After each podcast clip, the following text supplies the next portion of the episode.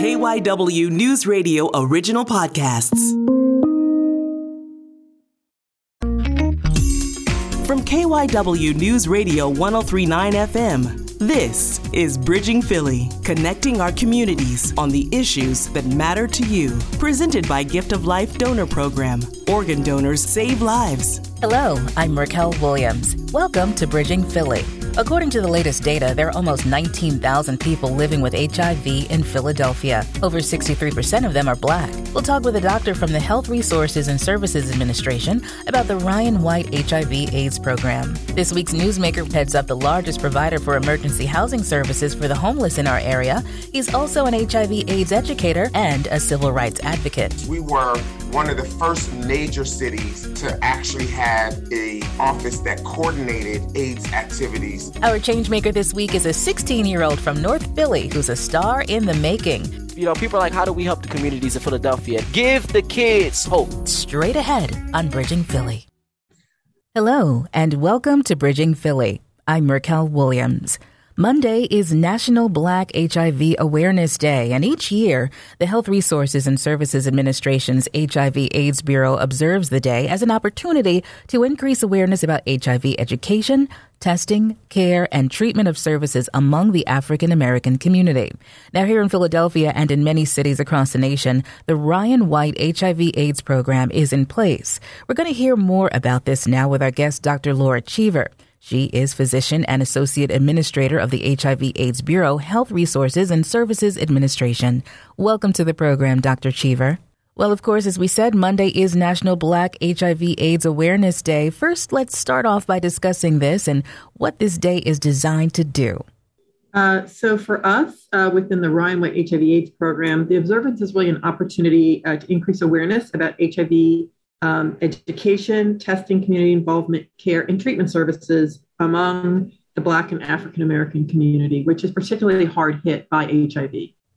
Well, Dr. Cheever, it seems as though AIDS was on the back burner for a while, and it seems as though that this is not as, as difficult a conversation to have as it once was. Let's talk about the stigma surrounding HIV AIDS and the fact that people are able to talk about this now and, and, and treatments are a little bit better. Let's talk about that stigma. Does that still exist? So, um, I think the stigma situation with the stigma around HIV is improved, but I would hardly say it's gone. And it's a major barrier to people accessing care and treatment services. Um, we, we know, for example, that many people that have high rates of stigma, either in among um, in, within their community or even self internalized stigma are less likely to get HIV care treatment services and aren't likely to do as well. And that's a huge problem because HIV today is a completely treatable disease. People can live, live a long, healthy lifetime and die of something else if they have HIV infection. Um, but in my practice in Baltimore, I have many patients who, um, within their families, they if they go and eat out at a family's house, they have to use paper plates. They have to clean up behind themselves in bathrooms with bleach. This is in Baltimore where they've had HIV for a long time. And I'm sure this is probably happening in Philadelphia too.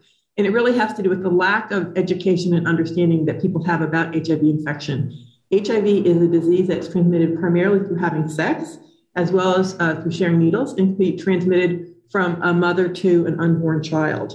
But it is not a disease that you're going to get casually from having lunch or drinking after someone um, using a glass or using a bathroom. And people need to understand that because that level of stigma and shame really um, is detrimental to people's lives.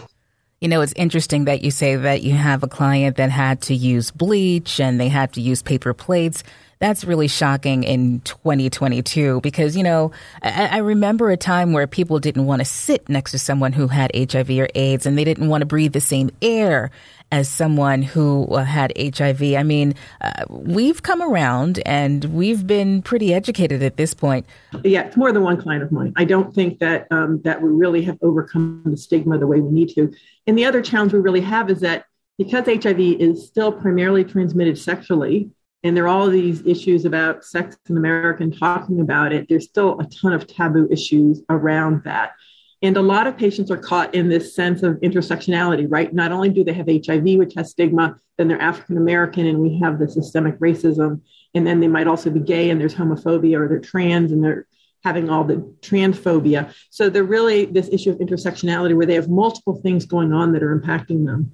Certainly, um, is part of the reason why I think HIV still so heavily impacts the African American community. We should also make note of the fact that this was once considered a disease uh, for only for men who sleep with men, and that has not been the case for a long time, uh, as far as I know. Uh, let's let's talk about that for a minute. This is no longer just a disease of homosexual men, and it hasn't been for a while. Right. Uh, most most infections in the United States still are among men who have sex with men, but certainly we know that heterosexual women are also at risk of HIV, and particularly African American women are more likely to have HIV than white women. You know, significant increased risk. Um, the other thing that's really complicated is that, for example, among African American women, it's not like their individual behaviors are putting them at higher risk than white women but they're in communities with higher rates of HIV. So if someone is having sex with one or two partners and they're living in an area like some neighborhoods of Philadelphia that have a lot of HIV, they're more likely to get it than if they're living in a neighborhood with really low rates of HIV.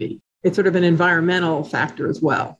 Now, tell me again why the agency is commemorating National Black HIV AIDS Awareness Day. Yes, well, for us, we administer the Ryan White HIV AIDS program, which is a national program. We give funding to city and state health departments and community based organizations to provide HIV care and treatment services for people who can't get it on their own.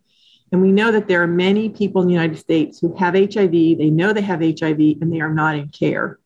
And that's a problem because, one, that person is at risk of dying of HIV way before you know, at a very young age. Whereas if they got on treatment, they could live a long and healthy life.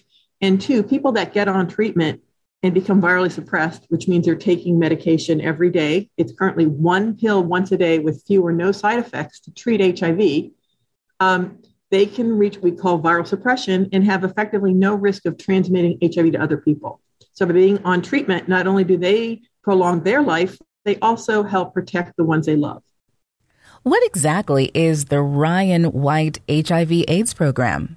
So, the Ryan White program is a federal program that provides uh, funding for care, uh, HIV medical care, treatment, including antiretroviral medications, and support services, things like emergency housing, helping with emergency bills to keep lights on or heating on, as well as childcare, transportation to visits, emergency food, to help people that are living at or below the federal poverty line really connect to care and stay in care.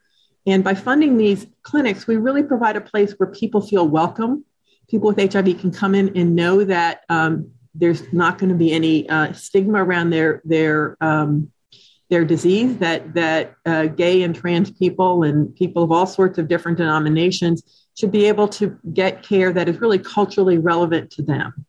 Um, and so that helps improve outcomes. So in our program, we provide services to over half of all the people with diagnosed HIV in this country which is huge. It really talks about how much this disease has become a disease of people that are living at or below the federal poverty line. Um, one, um, and and two, people that are in our program actually do much better than the national average. I think because they are in that warm and welcoming environment and have those other support services they need uh, to stay in care. So, when did this program begin in Philadelphia? And tell me about how it's been going thus far. Yeah, so so this program initially was uh, focused on cities most highly impacted with HIV, and since Philadelphia has such a long history of HIV, um, it was one of the first cities engaged. So that was in the early 1990s that uh, that the White program uh, was first funded by Congress, and then uh, actually uh, sent funding specifically to Philadelphia to help people there. Um, get uh, services they needed at that time. Um, this was before we had really highly effective medications. Uh, we did have AZT. So it's been in uh, Philadelphia since that time and um, has had great leadership since the very beginning. Uh, within uh, the Ryan White program, funding that is sent to cities by law, the people that are in the city highly impacted by the disease are sitting at the table deciding the priorities for funding. Um, and you had a great leader at that time, Jesse Milan, who helped uh, be the co chair of that committee that was deciding um, how those funds should be spent for people in Philadelphia. So we in Washington, D.C., don't make those decisions. The people in Philadelphia make those decisions, including people um, living with HIV. Talk about some of the changes that you've seen in the communities since the Ryan White program has been in effect. Perhaps you can talk about some of the more significant changes that you've seen over the years. Yes, so it has been a super exciting time. I started in HIV care in 1990 in San Francisco, where I saw many, many, uh, primarily young men there come into the emergency room uh, with opportunistic infections. So we would diagnose them with HIV and with uh, pneumocystis pneumonia at the same time. And most of those people would be dead within a year. Um, it was a really, really tough time, and people had long, pro, uh, protracted deaths with multiple uh, infections related to HIV infection. And then in 1996, suddenly we had this host of new drugs that worked incredibly well, but they were hard to take. So many people needed to be on literally a handful of pills a day that they would have to take at certain times with food, without food, and on a very regimented schedule. Now we have one pill once a day for almost everyone that's newly diagnosed and people that have been um, virally suppressed for a long time. Most people can be on one pill once a day, uh, little or no side effects. So those have been really exciting changes. Um, what has changed less, as I've already said, is things around stigma, right? So that people with HIV still themselves feel a lot of shame about having this diagnosis or in their communities, you know, within their churches, within their families. There's so much said against either HIV or being gay or whatever those issues are um, that really impact people and keep them out of care. I mean, thanks to a lot of advances where HIV AIDS is concerned, people are thriving. They're living their lives. They're living and they're dying with dignity, which isn't something that I know that they they've wanted uh, since the the beginning of this whole thing when it all started. And people are thriving. They're they're able to live their lives thanks to the advancements, the support systems, and the medications. Talk about that for a minute. Talk about some success stories that you're familiar with where this is concerned. Yeah, so it's, it's really interesting. Um, so many people when we go around the country to talk about what's going on and really get feedback from communities. We spend a lot of time in community engagement, hearing directly from people with lived experience. One of the common refrains we hear is, you know, Ryan White saved my life, which is so incredibly um, fulfilling in running a program, which can is part of the government and can be a little bureaucratic at times on our end, knowing that at the level of people in receiving services, it works well for them. Um, so uh, some of uh, some of my patients, for example, when I first met them, were using drugs at the time I first started in Baltimore, which is where I practice now. Crack was a big thing. A lot of people, um, uh, either crack or heroin was a major way in which they were being exposed to HIV or factors related to that. So um, for them, getting that diagnosis meant it was sort of a wake up call that they needed to live differently. And they were able to get services because of our program that they might not have gotten before, like really integrated service where mental health or substance use treatment was part of their primary care and not some sort of separate thing they were doing. Um, a lot of acceptance. Um, such that they were able to uh, get their feet under them, uh, get on treatment. And so um, their HIV diagnosis was sort of a gateway for them uh, to get the types of services that they needed that they weren't necessarily getting prior. So we we do hear that a lot, um, and that was even before we had such effective treatment. Now that we have effective treatment, it it means even more. Um, people will come in sometimes and say, "I didn't know there wasn't treatment for HIV. I've had it for ten years and no one ever told me." And I hate hearing those stories because it's so much missed opportunity for that patient who um, was uh, you know living in this fear that they were going to die and just trying to go you know about their lives and not understanding that this is it's a whole new world out there including women who want to have children. I can't tell you the number of times i'd met women who were just so tearful and grieving because they had hiv and now they thought they could never have children or more children. And i'm like no not at all. We get you on medication the risk of transmitting to your child is almost zero in the united states if you're in care so you do not need to close off all of those avenues to what you think is going to fulfill you. So really exciting times. People going back and getting their college degrees because they had stopped going to college because they had HIV. And so what was the point? Um, really, really exciting. Wow, lots of advancements and changes for the better. So, of course, that's good to hear. Dr. Cheever, talk about Ryan White. Who was he? Yeah, so Ryan White uh, was an Indiana teenager who was diagnosed with HIV when he was about 13 years old. Um, he had gotten HIV through a blood transfusion, and when his mother and given just a few months to live. And so when his mother said, "Well, what do you want to do with the time you have?" He's like, "I want to go to school and be a kid." It's hugely insightful. You know, he didn't want to go to Disneyland and eat ice cream all day long. He just wanted to live his life the best he could. And in his uh, community, uh, he was they were una- he was unable to go to school. Although at that point in time, as you said earlier, HIV is not transmitted by sitting in a chair, sitting next to someone. Um, he was really um, barred from being able to go to school. So he uh, fought to really educate people about HIV, how it is transmitted, and issues around HIV um, stigma. Um, as a result of that, uh, when Congress did pass this law to allow uh, funding for HIV care and treatment services, as well as these support services, they named the bill after him. And, the, and, we had to have the law because there were a lot of medical providers as well that did not want to treat people with HIV because of their fear about the disease and getting it. You know, living in poverty, and of course, Philadelphia being one of the most impoverished in the nation, being living in poverty should not mean at all that, that that's a death sentence because there's no uh, support systems or, or treatment uh, available to you. Let's talk about some of the barriers to care that are hindering African American communities from properly accessing or staying engaged in HIV care and treatment. Yeah, so that's a great question. I think um, we saw with COVID as well that um, that we do have huge disparities in how HIV how care in this country, medical care, is delivered and how people access care. So this is some of this is related to HIV, but much of this is much broader um, uh, beyond HIV. I think um, uh, we have a long history in this United in the United States of having um, some concern or distrust in the African American community in particular around medical treatment. I mean, there's a there's a legacy of real discriminatory practices and unethical practices that have led to this sense of um, of mistrust. So that's that's a part of it. Um, we know that people that are, have less education or have less income are less likely to have good access to medical care. For all of us, I think almost regardless of type of insurance, accessing medical care in the, in the United States is not that easy, right? Between your primary having a primary care provider, getting specialty services, getting referrals, knowing how to get to clinic.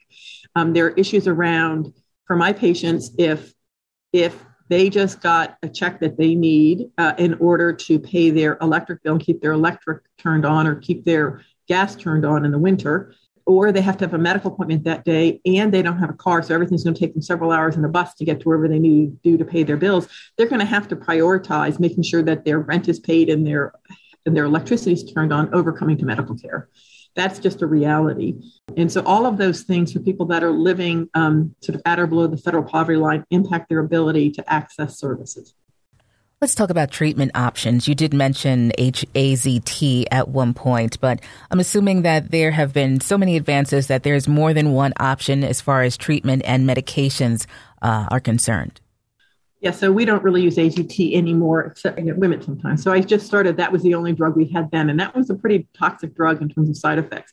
Today, we have many, many options that are literally one pill once a day for people. So it's very easy for people when they're newly diagnosed or if they've been suppressed for a long time to get onto a once a day option.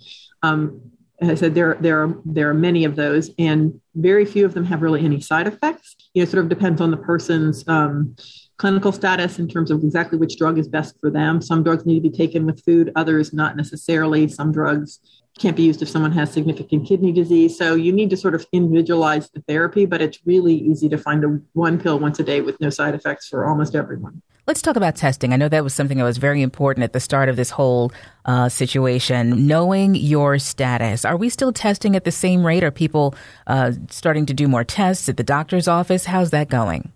Yeah, so that is a challenge we have. In the United States, we have about 1.2 million people with HIV. Of those, about 150,000 or one in eight don't know uh, their HIV status. One in eight people with HIV don't know their status. So that's a really high number um, if you think about it. Uh, so the issues I think there are that that people don't get tested because they're not being routinely tested by their doctor, which they should be. So people that are in medical care, sometimes I have a patient that comes in and they're pretty advanced in their HIV, and I'm like, well, did you consider testing earlier? And they're like, I go to the doctor every year, and I'm like, yeah, I don't think your doctor was testing you for HIV though. So people assume they're being tested for HIV by their doctor, and they're not. So that's the first thing. And some people don't want to know. So in some parts of this country, we have places where there's there's HIV criminalization laws where if you have HIV and you have sex with someone, you can be prosecuted in any number of ways. Now we're working hard to turn those laws around, and they're not everywhere, but they still exist in some communities. So some people just don't want to know they have it for legal reasons. Some people don't want to know they have it for all those issues around stigma and whatever. It's just better not to know. Um, so I think those are some of the, the major barriers to testing. It's easier than ever to get tested now. So I want to encourage people if you have not been tested for HIV, if you're 13 years or older and you've had ever had sex with anyone, then you should have at least one HIV test in your lifetime. And you get retested if um, you have uh, anything that's put, putting you at risk for acquiring HIV and have, including having sex with multiple sex partners, if you're a gay man, if you've had a sexually transmitted disease, all those people should be retested for HIV. Um, during the pandemic, we really went to self testing, which is where health departments will often mail you a test in your home and you can test yourself. Um, there are two ways of doing that. One way is you can test yourself and actually get the results yourself, like a quick test as you would do for COVID these days in your own home and know the result. Other forms of testing, you you take a saliva sample and you send it back in the mail to the health department and they do the testing there. So um, we have lots of options. Should we be going to our doctors requesting these tests when we visit our doctors on a yearly basis, or are doctors asking patients uh, if they would like to be tested or suggesting it for those who are at higher risk? Both of those things, yes. So people should be requesting an HIV test. Um, people should be going to an annual doctor's visit. A lot of people don't do that. If you're not doing that, I'd still say you should go to hiv.gov, the website. The bottom of the page, it's you can look. It'll say uh, where to get testing or treatment.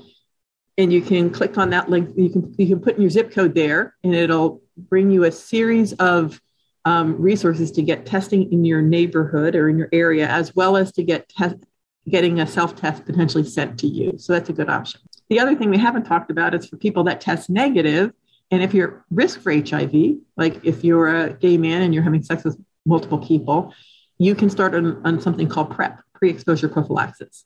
So for someone who does not have HIV, you can start on a medication where you take one pill once a day.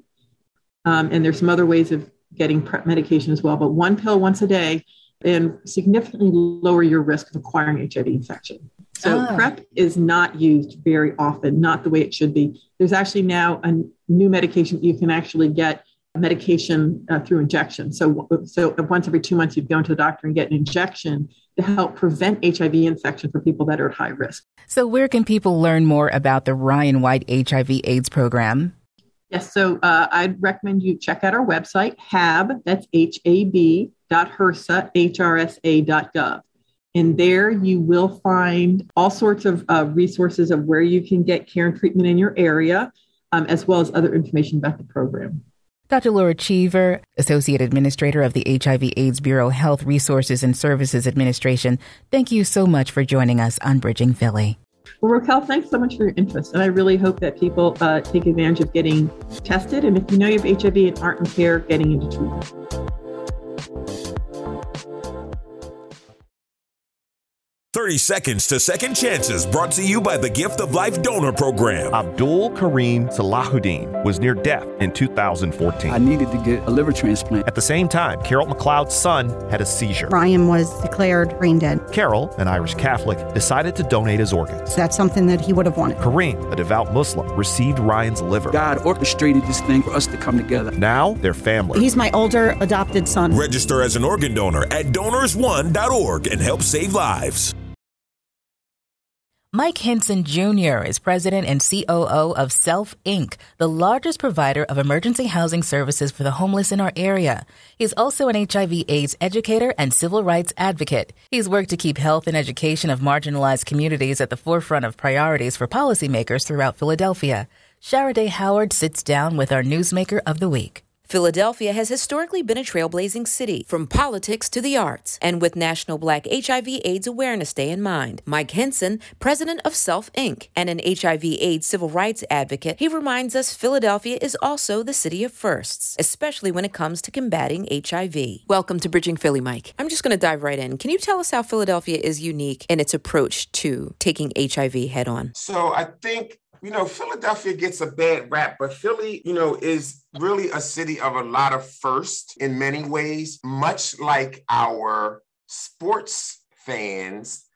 Our activism community, our activist community is very uh, transparent and very unapologetic and very smart. I'll say that. So when I say that Philly, um, you know, has a lot of firsts, we were one of the first major cities to actually have a office that coordinated AIDS activities um, throughout our, you know, throughout our city. We were the, one of the first major cities to have that in the country, and that was started by our first Black mayor, W. Um, Dr. W. Uh, Wilson Goode Sr., who is actually the chair of Self Inc. And so, he, you know, he started the AIDS activities coordinating office when no one was thinking about coordinating AIDS activities in a major city, right? Um, one of the first Black AIDS responding organizations um, in the country, BEBASHI um, which used to go by Blacks Educating Blacks About Sexual Health Issues, but today is BEBASHI I think, transition into the future, was started by Dr. Rashida Abdul Kabir, uh, who was a nurse practitioner and infectious disease control specialist at Einstein Hospital. And interesting enough, with uh, Dr. Kabir, she's a Muslim woman who was working in as an infectious disease practitioner at a hospital, and she saw that a large number of Black gay men were dying alone in the hospital of HIV. And she made it her mission to start this organization in one of the first places she went to as a Muslim woman. This is how unapologetic, when I talk about our activists and our activist community, as a Muslim woman, she went into a gay club called Smart Place. As a Muslim woman, she went into a gay club at Smart Place and said to the people, the patrons in there, I don't know what y'all doing, I may not agree with everything that you're doing, but let me tell you this.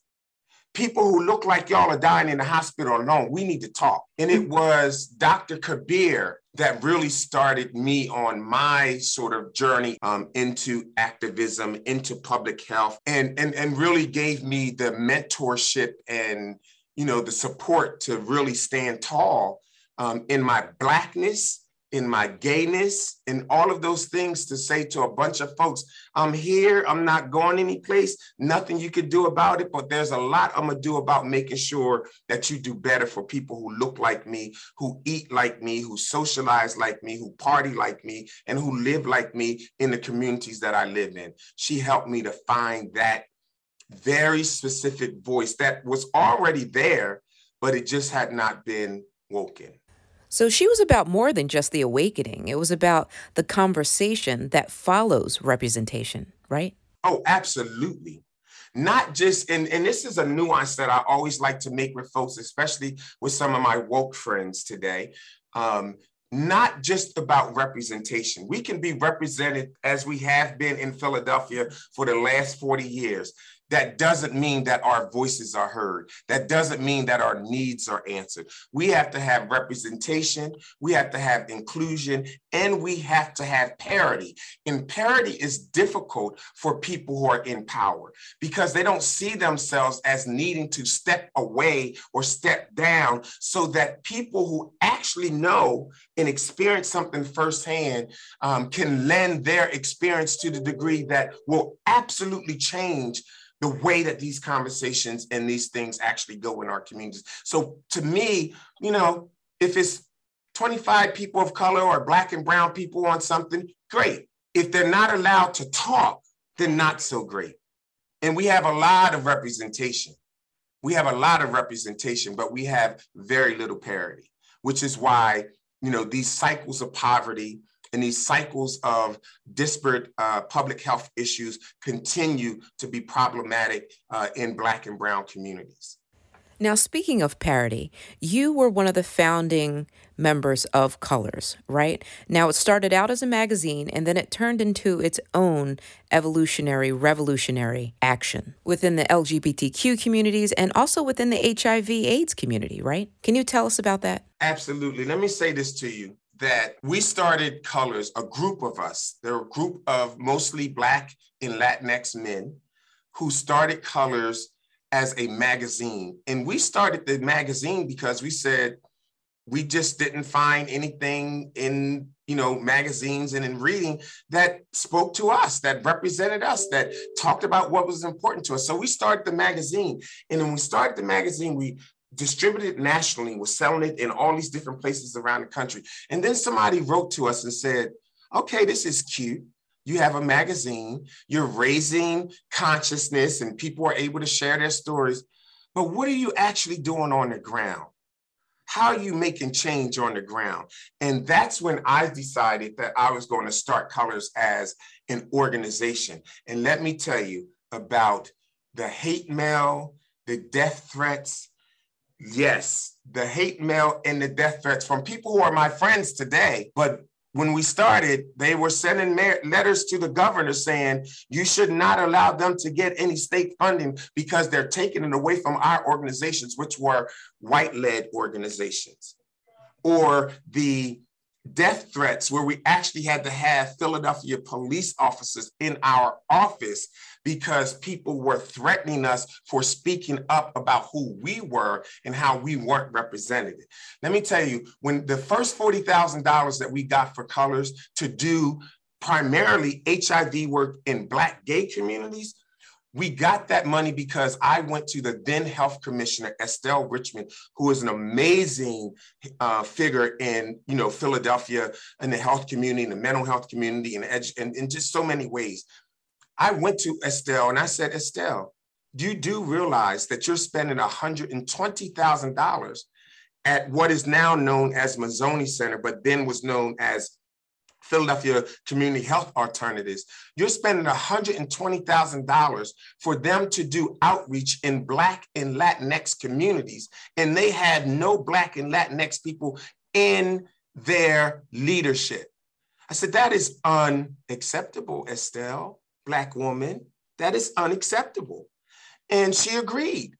And she took the $120,000 away from them, gave Colors 40,000. It was our first grant 40,000, gave GALAEI 40,000 and gave 40,000 to Safeguards, who was another primarily white organization, but they did have Black folks working in leadership and they were reaching uh, Black communities. And that's how we got started right there with that standing up for ourselves and saying this is unacceptable. It's not reaching our community. It's not led by our communities. Therefore it's probably never going to be really good for our communities. And this is what you mean by going beyond representation and making sure that there's parity Am I right? Is this what you're talking about? Yeah, and somebody uh, in a position of, of power who had, you know, decision making authority decided to go along with us. And you say this is where we really need to look at things because the black and brown communities are not only siloed, but they're put aside in such a way that when now we add the HIV/AIDS epidemic,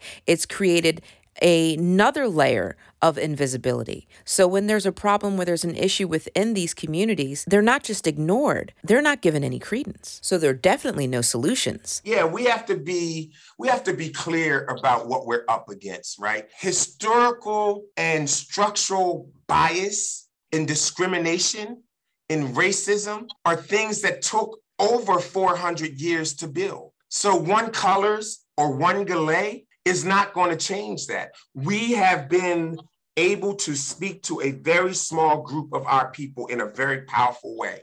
But it really requires, and I'm especially excited about the work that's happening in communities today, but it really does require dismantling those historic systems of discrimination, bias, and racism, right? We have to be very clear and intentional about that because it, you know, for Colors to get, or GALAEI to get, or the former organization ASIAC to get $40,000 from the government is one thing. But those wealthy white donors, they didn't invest in Colors.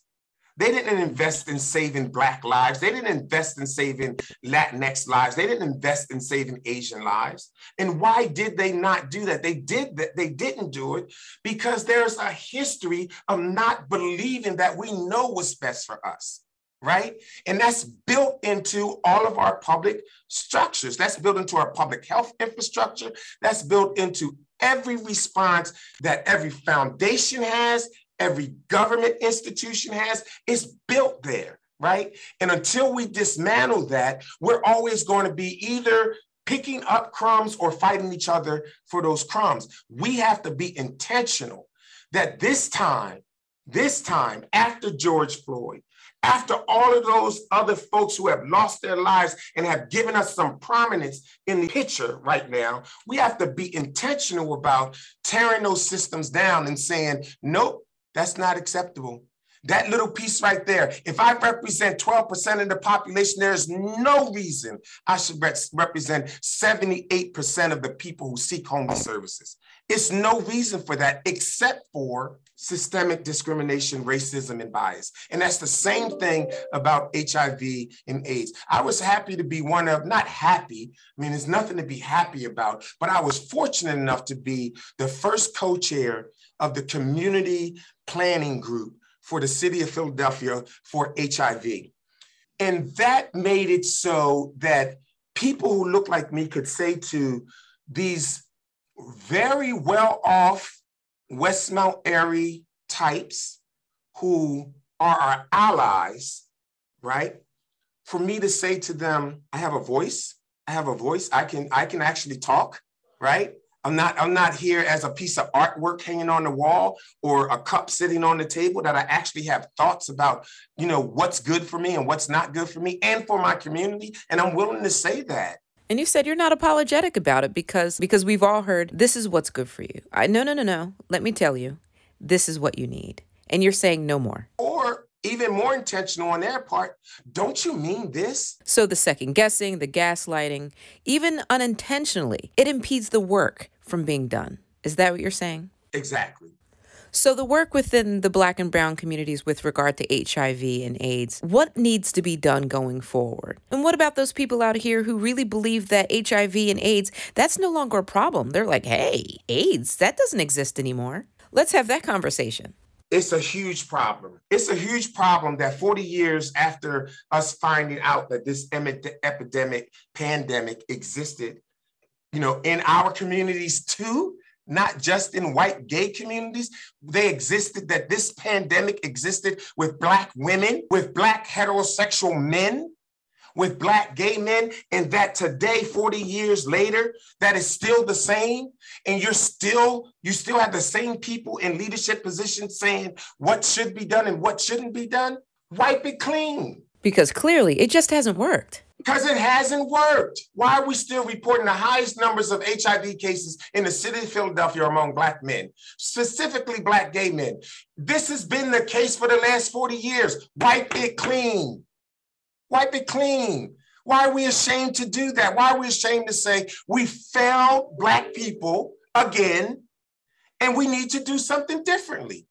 Why are black politicians not saying that? Why are Latinx politicians not saying that? Why are why aren't our, our black community leaders in all the other places that are non-HIV, that are non-gay? Because guess what? Those are all intersections that we have to answer. The problem is that people have been comfortable putting black gay people in this silo over here so they don't have to pay attention to them right? And so that those things can happen, and so that the world can move on thinking that it's not a problem anymore.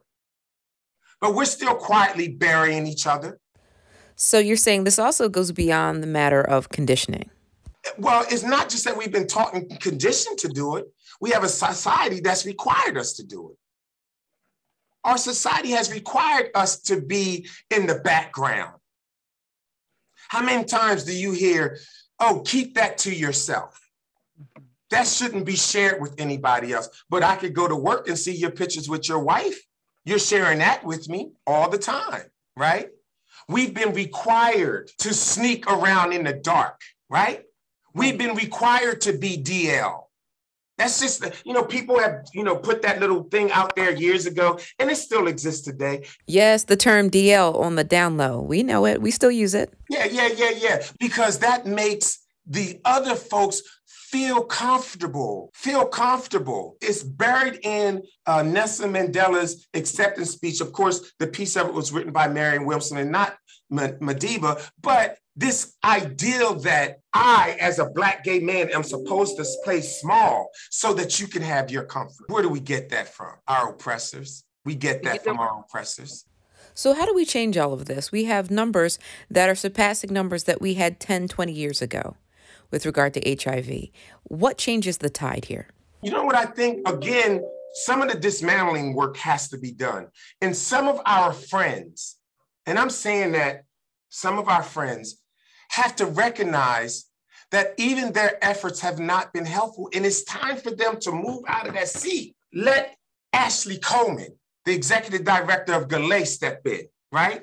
Let any one of these really, really transparent unapologetic and brave trans people step in those positions and represent themselves, represent how they live every day, because they're smart enough to do it. But these people don't want to give up those positions. They still want to be in power. Why do we have people that have been with organizations for 20 years, 30 years, and not said to themselves, you know what? This hasn't gotten better for the people who we started out helping. It's getting worse for them. It's time for me, maybe, to take a seat and not just take a seat, develop some pipelines. One of the groups that I joined last year, just as a, a writer, you know, from a public health perspective, is the Black and Latinx Community Control of Health group, right? In that group, which is having a, a symposium on Saturday that I'm co-facilitating, co-facilitating, but that group, we wrote just this past year an entire plan responding to the ending HIV epidemic funds from the CDC. And we presented that to the city. And in that plan, what we said to them, why is it that young Black people are starting in frontline positions at these organizations and finding themselves there 15 years later in the same position? Why is that? Why is there no pipeline for leadership for those individuals? Why aren't we supporting them and going back to school and getting furthering their education so that they can be better qualified to support and help their communities? The reason is because you've not you're not interested, you've not been interested in solving the problem. Because if you were, you would know that the only way the problem gets solved is the same way it got started. The way it got started is because folks who look like me typically aren't going outside of our communities for anything. That's what the social networks theory talks about in HIV. That the reason it spreads so much in Black communities is because Black folks typically aren't going outside of their geographic community or their demographic community to do something with somebody outside of that community. So, how do you solve the problem by having people outside of that community come in and say what you should do? Doesn't work. So, what's your message today in 2022, having seen over 40 years of the HIV epidemic and it's still here? What do you have to say to Philadelphia? And let's be honest, what do you have to say to people in power? Oh, gosh, there's a song, but it's not appropriate. it says, move, get out the way, get out the way, just get out the way, move. Because we, we, we, we can do this. We can do this when we put our minds together to solve our problems. That's what we do. We make it better for everybody else. Think about it historically. Think about it historically. When Black folks put their minds together and do something, when Latinx folks put their minds together and do something, who else doesn't benefit from it? Who else doesn't benefit from it? We have to dismantle. I mean, the, the easy thing is, you know, with all of the other stuff being important, the easy thing is we have to dismantle the systems that have historically said that I'm not enough. And maybe that's done sometimes by just taking the mic. Taking the mic and, and really being unapologetic and saying to our friends, I know this doesn't feel good to you, but think about all the people who you're helping. Thank you so much for being here, Mike. For sure. Be safe, okay?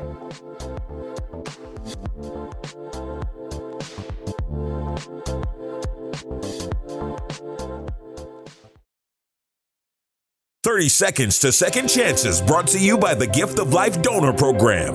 On the surface, devout Catholic Carol McLeod has little in common with Abdul Karim Salahuddin. First Muslim person I ever met. But their worlds collided when Carol's son Ryan died. He was just an angel. She donated his organs, saving Kareem's life. She made a decision to save other folks, to save me. The two realize they have much in common, and now they're family. She's a hero to me. Register as an organ donor at donors1.org and help save lives.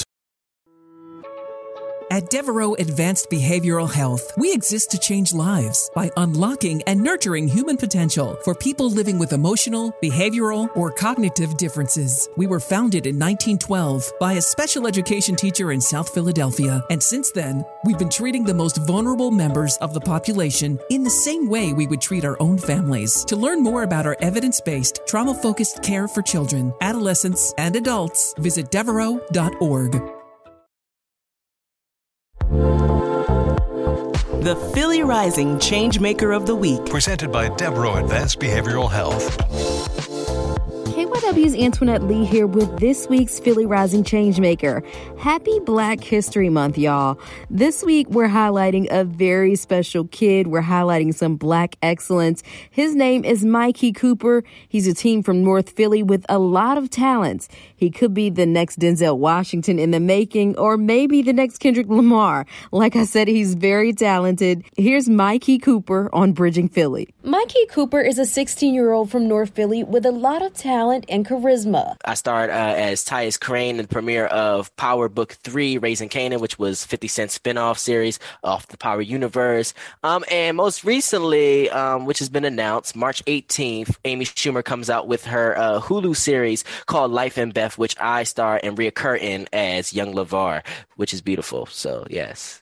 So, my name is Mykey Cooper. That's M Y K E Y C O O P E R. And my title is actor, artist, entertainer, poet, public figure, writers.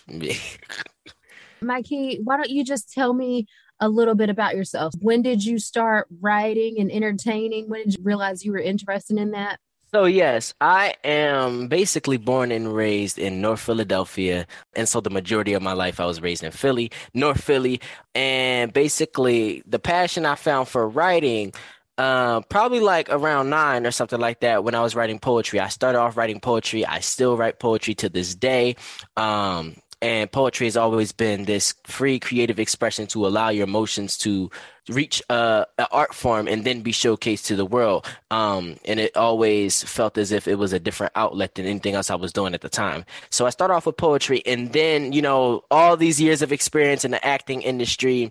Um, and just doing multiple different projects and being on different sets and like that why wouldn't it not inspire me to want to write, you know, for a screenplay and stuff of that nature? And so I started doing that. So you have a, a very extensive resume. You're 16 years old, right? Yes, ma'am. And so you've accomplished a lot just over the past few years. Why don't you tell me about some of that? Yes, so I've been acting for over 10 years now, writing for about three for screenplay slash comedy writing. And some of the most recent projects that I've done, I am the youngest writer at a major TV network. I write for NBC's Kid Tonight Show on the Peacock Network.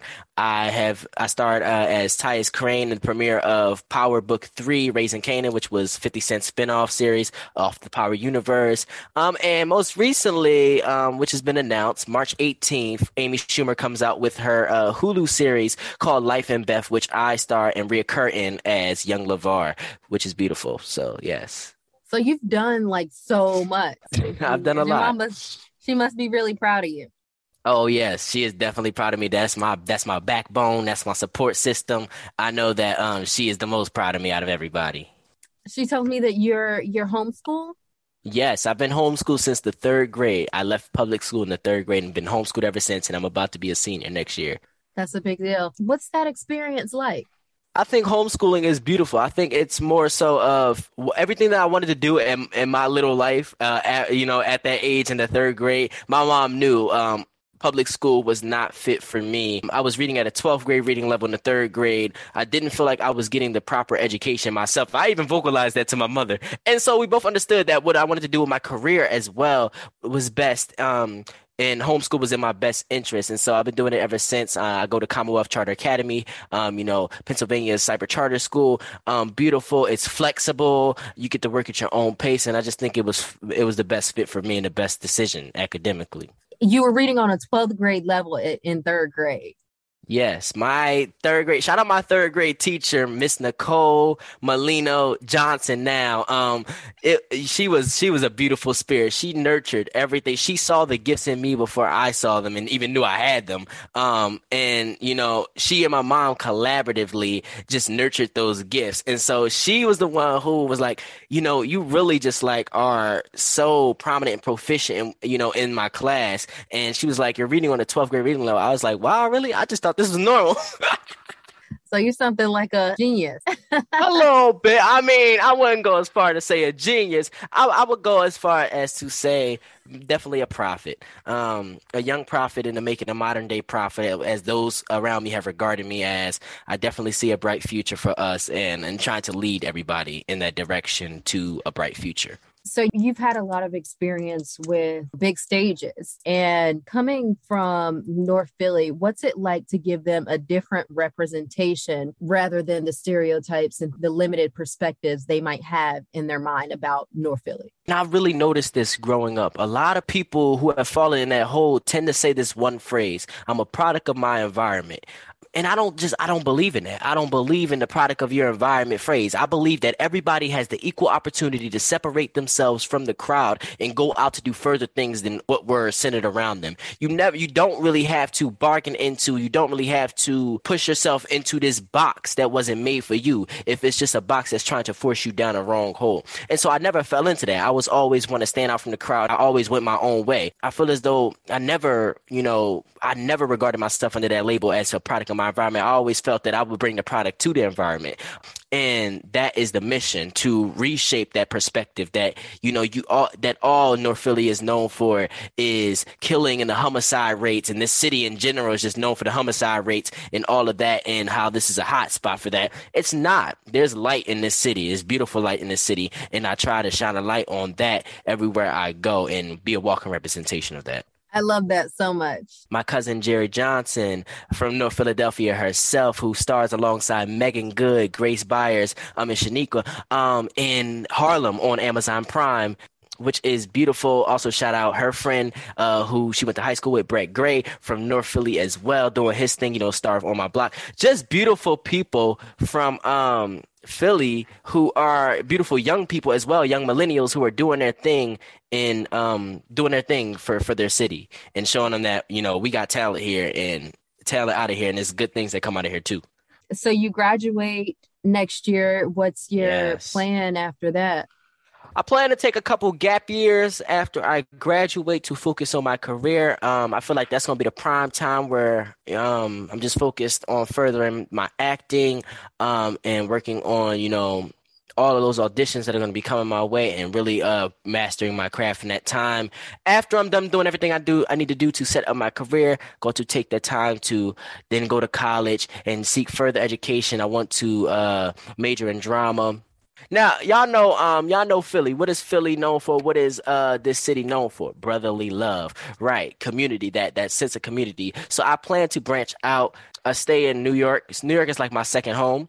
I feel as though New York is like my second home. I'm always there, either filming, auditioning, doing something regarding a project, even writing. So I think I want to do maybe a, a residency there for a while after I graduate and get situated after into adulthood to go there and work on my career. And then after that, come back home and bring everything that I've done home and instill in the community. Because my biggest thing is you know, people are like, how do we help the communities of Philadelphia and especially North Philadelphia and stuff like that?